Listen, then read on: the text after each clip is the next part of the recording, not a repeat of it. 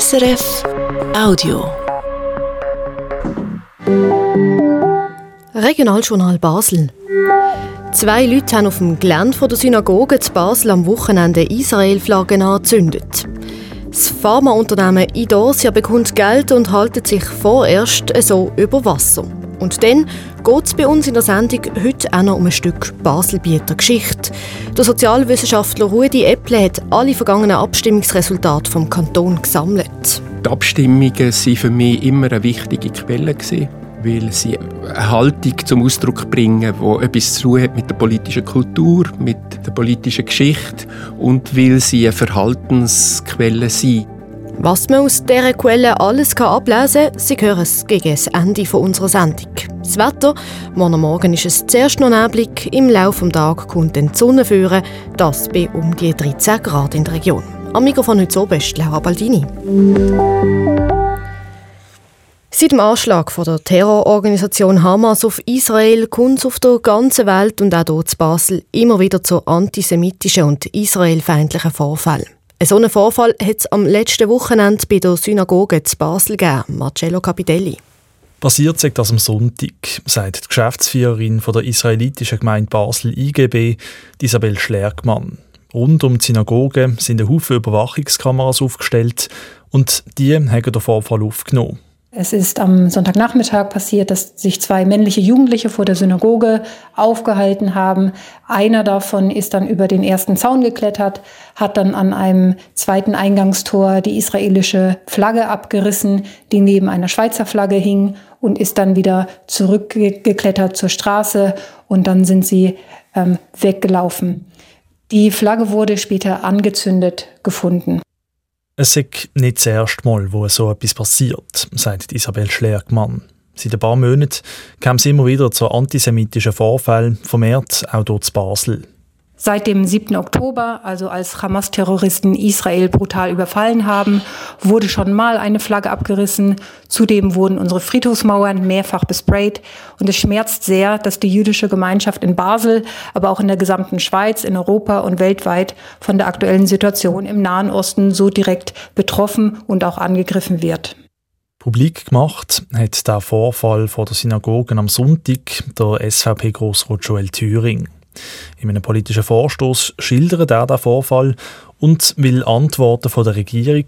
Zum Beispiel will er wissen, wie man die jüdischen Einrichtungen besser schützen kann.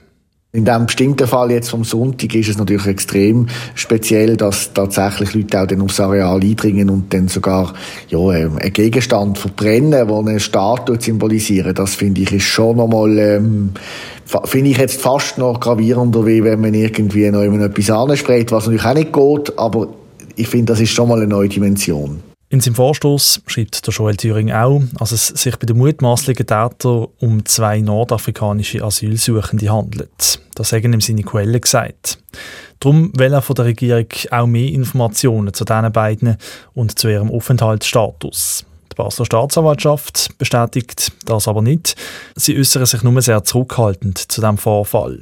Auf Anfrage vom Regionaljournal heisst es schriftlich: Weder die Staats- noch die Jugendanwaltschaft Basel-Stadt hat bis dato offiziell Kenntnis von dem von Ihnen nachgefragten Vorfall, was aber nicht bedeutet, dass es keinen Vorfall gegeben hat.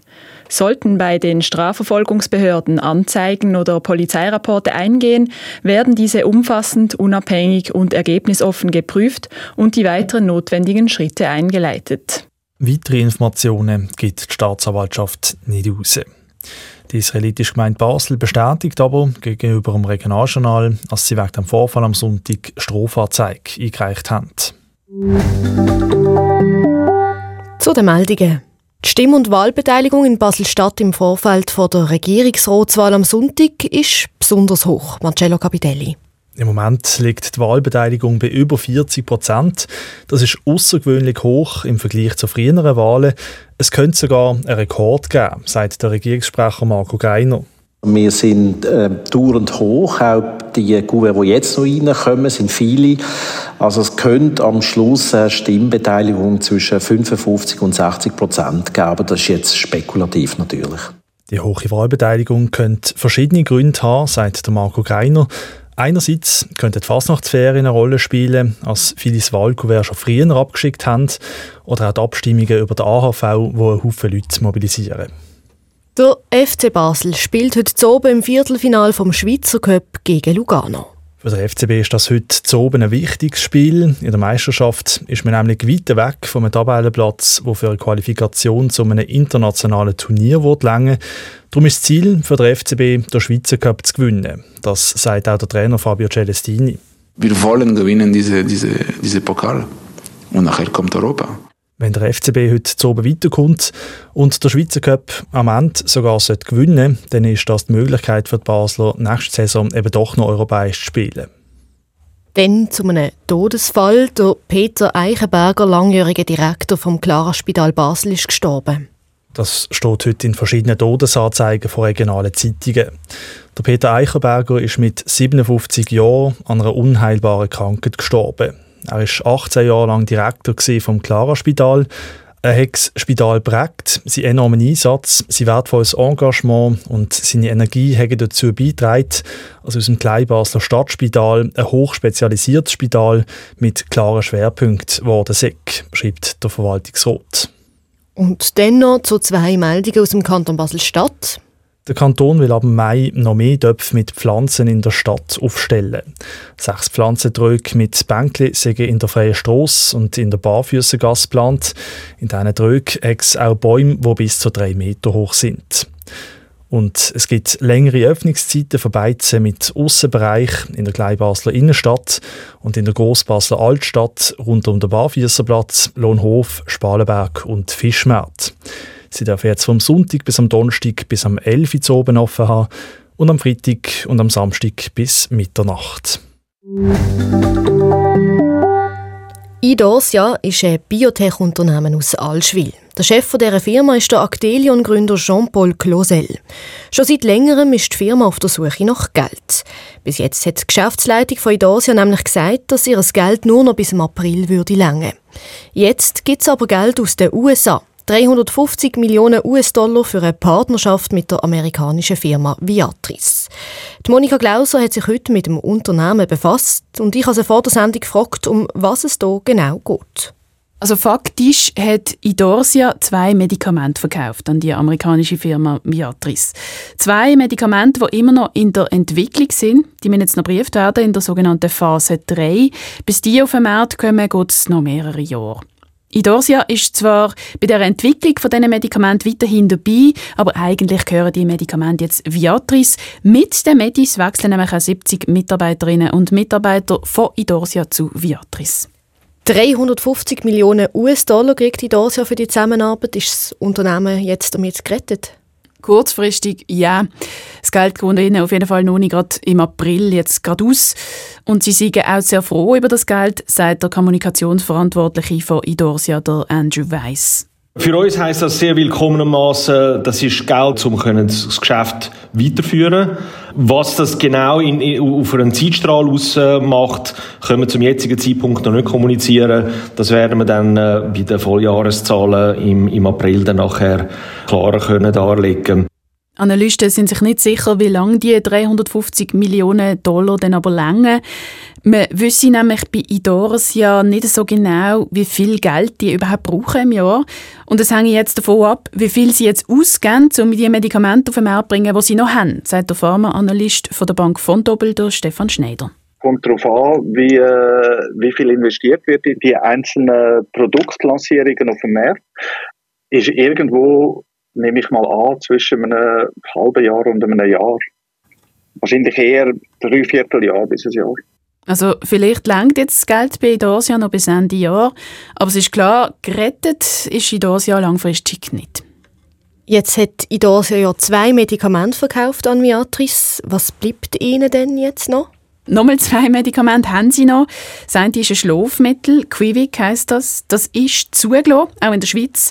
Aber das läuft nicht richtig, obwohl Idorsia einen Haufen in die Werbung investiert hat. In den USA zum Beispiel hat unter anderem die Schauspielerin Jennifer Aniston Werbung gemacht für das Schlafmittel. Das zweite Medikament von Idorsia ist ein Mittel gegen Bluthochdruck. Das ist noch nicht zugelassen. Man rechnet aber damit, dass die Zulassung bald kommt, mit dem März in den USA und später dann in der EU. Und erst, wenn die Zulassung da ist, können wir auch wirklich sagen, ob und wie gut das wird laufen, haben mir der Analyst gesagt von der Vontobel Bank. Die klinischen Studien bis jetzt sind aber ein bisschen durchmischt gewesen. Es bleibt jetzt also spannend, wie es jetzt weitergeht mit Idorsia. Im März kommt jetzt eben die Zulassung wahrscheinlich in den USA und im April präsentiert dann Idorsia die eigenen Zahlen. Informationen von der Monika Glauser.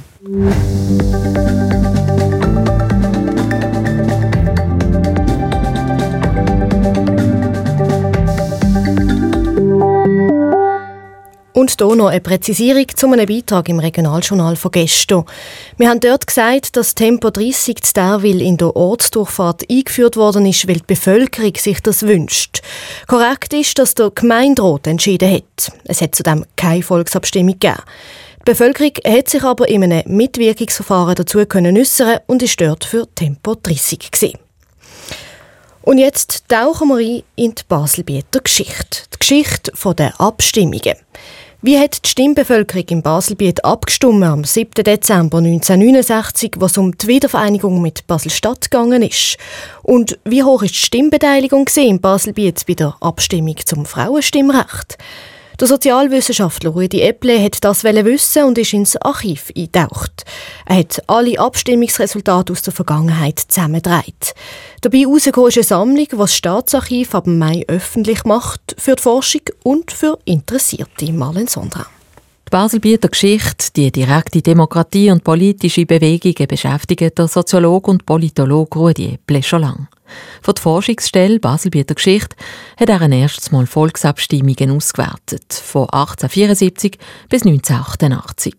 Und dann habe ich immer gedacht, ja, wenn ich dann einmal pensioniert bin, kümmere ich mich darum, die Sammlung zu vervollständigen. Und das habe ich jetzt in den letzten Jahren gemacht und bis 2021 weitergeführt. Aber Sie sehen, es fehlen schon wieder 2 Jahre. Also es ist unglaublich, man könnte ständig sammeln.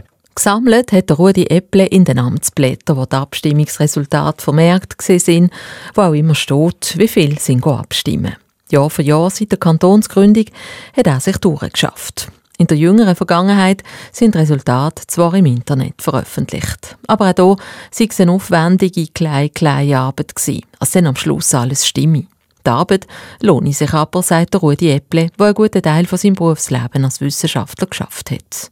Die Abstimmungen waren für mich immer eine wichtige Quelle gewesen, weil sie eben eine Haltung zum Ausdruck bringen, die etwas zu tun hat mit der politischen Kultur, mit der politischen Geschichte und weil sie eine Verhaltensquelle sind. Also es wird nicht nur gesagt, man sei für etwas oder gegen etwas, sondern man tut es noch dokumentieren in dem, was man abstimmt, nein oder ja. Das wird mehr aussagen als eine Umfrage beispielsweise und können eine wertvolle Quelle sein. Die ganzen Daten, die darum das Staatsarchiv Basel-Land ab Mitte Jahr zur Verfügung stellen, von Historikern, von Journalistinnen oder Interessierten. Herausfinden können wir hier Verschiedenes, sagt der Sozialwissenschaftler Ruedi Epple. Zum Beispiel, wie hat die Haltung der Baselbieter Stimmbevölkerung sich bei sozialen Fragen verändert oder bei Migrationsfragen? Oder wie hat das Laufental sich im Kanton integriert, seit es vor 30 Jahren von Bern zum Baselbiet gekommen ist? Wie hat sich seine Position im Vergleich zu anderen Bezirken und zu anderen Gemeinden entwickelt? Ist es heute gleich wie andere Gemeinden im Laufental mit den Abstimmungen und Wahlen? Oder hat es da wesentliche Unterschiede? Und was man bei den Abstimmungen natürlich deutlich sehen will, wer hat dürfen abstimmen und wie viele sind dann tatsächlich gegangen. In den Anfängen der direkten Demokratie im Baselbiet hat gerade mal ein Viertel der ganzen Bevölkerung abstimmen. Im 19. Jahrhundert zum Beispiel seien die Frauen, aber auch viele Männer ausgeschlossen vom Abstimmen. Im 19. Jahrhundert war das Stimmrecht ein bürgerliches Ehrenrecht und ein bürgerliches Ehrenrecht kann man auch entziehen. Zum Beispiel, wenn jemand arm ist, kriminell oder einen Konkurs gemacht hat. Das Stimmrecht entziehen nach einem Konkurs, das ist aber ab dem Ende des 19. Jahrhunderts nicht mehr erlaubt gewesen. Die Zahl der Stimmberechtigten hat dann einen Gump gemacht. Der grösste Sprung, der ist aber im 20. Jahrhundert gekommen. Ein anderer Entscheid ist, dürfen Frauen mitstimmen oder nicht. Das passiert in den Ende 60er Jahren vom 20. Jahrhundert, wo der Kanton Basel-Land vor dem Bund das Frauenstimmrecht einführt und wo dann auf einen Klapp die Anzahl der Stimmberechtigten sich verdoppelt. 30 Jahre später ist dann das Stimmrecht ab 18 gekommen und heute sind in Baselbiet etwa 2/3 der Einwohnerinnen und Einwohner vom Kanton stimmberechtigt. Eigentlich fehlen heute neben den Kindern und den Jugendlichen nur noch die Menschen ohne Pass, die nicht stimmen dürfen. Das steht uns noch bevor und wird möglicherweise irgendwann einmal kommen, wo dann wirklich 90% der Bevölkerung können mitstimmen können. Das sagt Ruedi Epple, der Sozialwissenschaftler, hat die Abstimmungen in Baselbiet von den Anfängen vom Kanton Basel-Land bis heute zusammengetragen. Was seine Untersuchung auch zeigt, die Stimmbeteiligung, die hat zwar gerade in den letzten 10 bis 20 Jahren leicht zugelegt, im Vergleich zum 19. Jahrhundert gingen heute aber sehr wenig abstimmen. Einerseits sieht man, dass die Stimmbeteiligung immer wieder schwankt, sie ist einmal höher, einmal tiefer, aber in der Tendenz nimmt sie ab. In den Anfängen des Kantons Basel-Land gab es auch noch andere Gesetze. Eine Abstimmung war erst gültig, wenn die Hälfte der Stimmbevölkerung mitgemacht hat. Das war ein Druckmittel für die stimmberechtigten Männer. Das war der eine Grund für eine hohe Stimmbeteiligung. Der andere Grund ist, dass man eine soziale Kontrolle, wie sie im 19. Jahrhundert vorhanden war, heute nicht mehr kennen. Und die soziale Kontrolle beeinflusst natürlich stark die Stimmbeteiligung. Die soziale Kontrolle, die es gegeben hat, weil man nicht brieflich abgestimmt hat. Am Anfang gab es Abstimmungsversammlungen gegeben, dann musste man an Turnen müssen. Und im Wahllokal am Sonntag hat man zum Teil genau geschaut, wer schon abgestimmt hat und wer nicht, sagt Ruedi Epple und erzählt eine Anekdote aus seiner eigenen Kindheit. Ich kann mich daran erinnern, dass mein Vater in den 60er Jahren als Präsident der Sozialdemokraten in Sissach jeweils auf einem Balkon vom Restaurant Leue gesessen ist, gerade gegenüber vom Gemeindehaus. Er hat also mit seinen Kolleginnen und Kollegen können kontrollieren, wer von den Mitgliedern ist jetzt zur Abstimmung gegangen, wer noch nicht. Und wenn jemand gefehlt hat, hat man den dann kurzerhand mit dem Auto daheim abgeholt. Mit dem brieflichen Abstimmen ist das natürlich kein Thema mehr. Die soziale Kontrolle fällt heute ganz weg, weil auch das Baselbiet in den letzten 100 Jahren urbaner geworden ist und damit auch anonymer. Lokale Themen haben generell immer weniger mobilisiert als nationale, sagt Ruedi Epple. Grosse Ausnahme sind Abstimmungen über die Wiedervereinigung des Baselbiet mit Basel-Stadt. Wir haben mehrfach über die Wiedervereinigung abgestimmt und immer dann hat es eine hohe Beteiligung gegeben. Und sie bis 3/4 und mehr von den Stimmbürgern an die Turnen gegangen. Zuletzt in den Jahren 2014 und vorher 1969. Politische Bewegungen mobilisieren, das sah man gut aus den Abstimmungen im Baselbiet von 1832 bis 2021. Im Detail kann man all die Daten gleich im Staatsarchiv anschauen. Die Marlene Sondra hat berichtet. Und der regionale Wetterbericht hat Felix Blumer von SRF Meteo. Am Abend und in der Nacht bleibt es veränderlich bewölkt. Morgen liegen dann über der Nordwestschweiz zuerst einmal Hochnebelfelder. Die Hochnebelschicht löst sich dann im Verlauf des Tages aber immer mehr auf. Am Nachmittag ist es ziemlich sonnig, allerdings liegt immer noch Sahara-Staub in der Luft. Der kann zeitweise die Sonne dann abdecken. Die Temperaturen liegen morgen früh bei etwa 2 Grad am Reichneu. Am Nachmittag werden dann zwischen Altschwil und Bubendorf 13 Grad erwartet. Am Freitag ist es zuerst meistens stark bewölkt und es fällt häufig Regen. Am Nachmittag trocknet es dann aber mehr und mehr ab. Der Abend ist in der Nordwestschweiz weitgehend trocken. Die Temperaturen erreichen zwischen Laufen und Liestel etwa 11 Grad. Und das war es vom Regionaljournal für heute. Verantwortlich für die Sendung ist der Patrick Künzle. Mein Name ist Laura Baldini. Das war ein Podcast von SRF.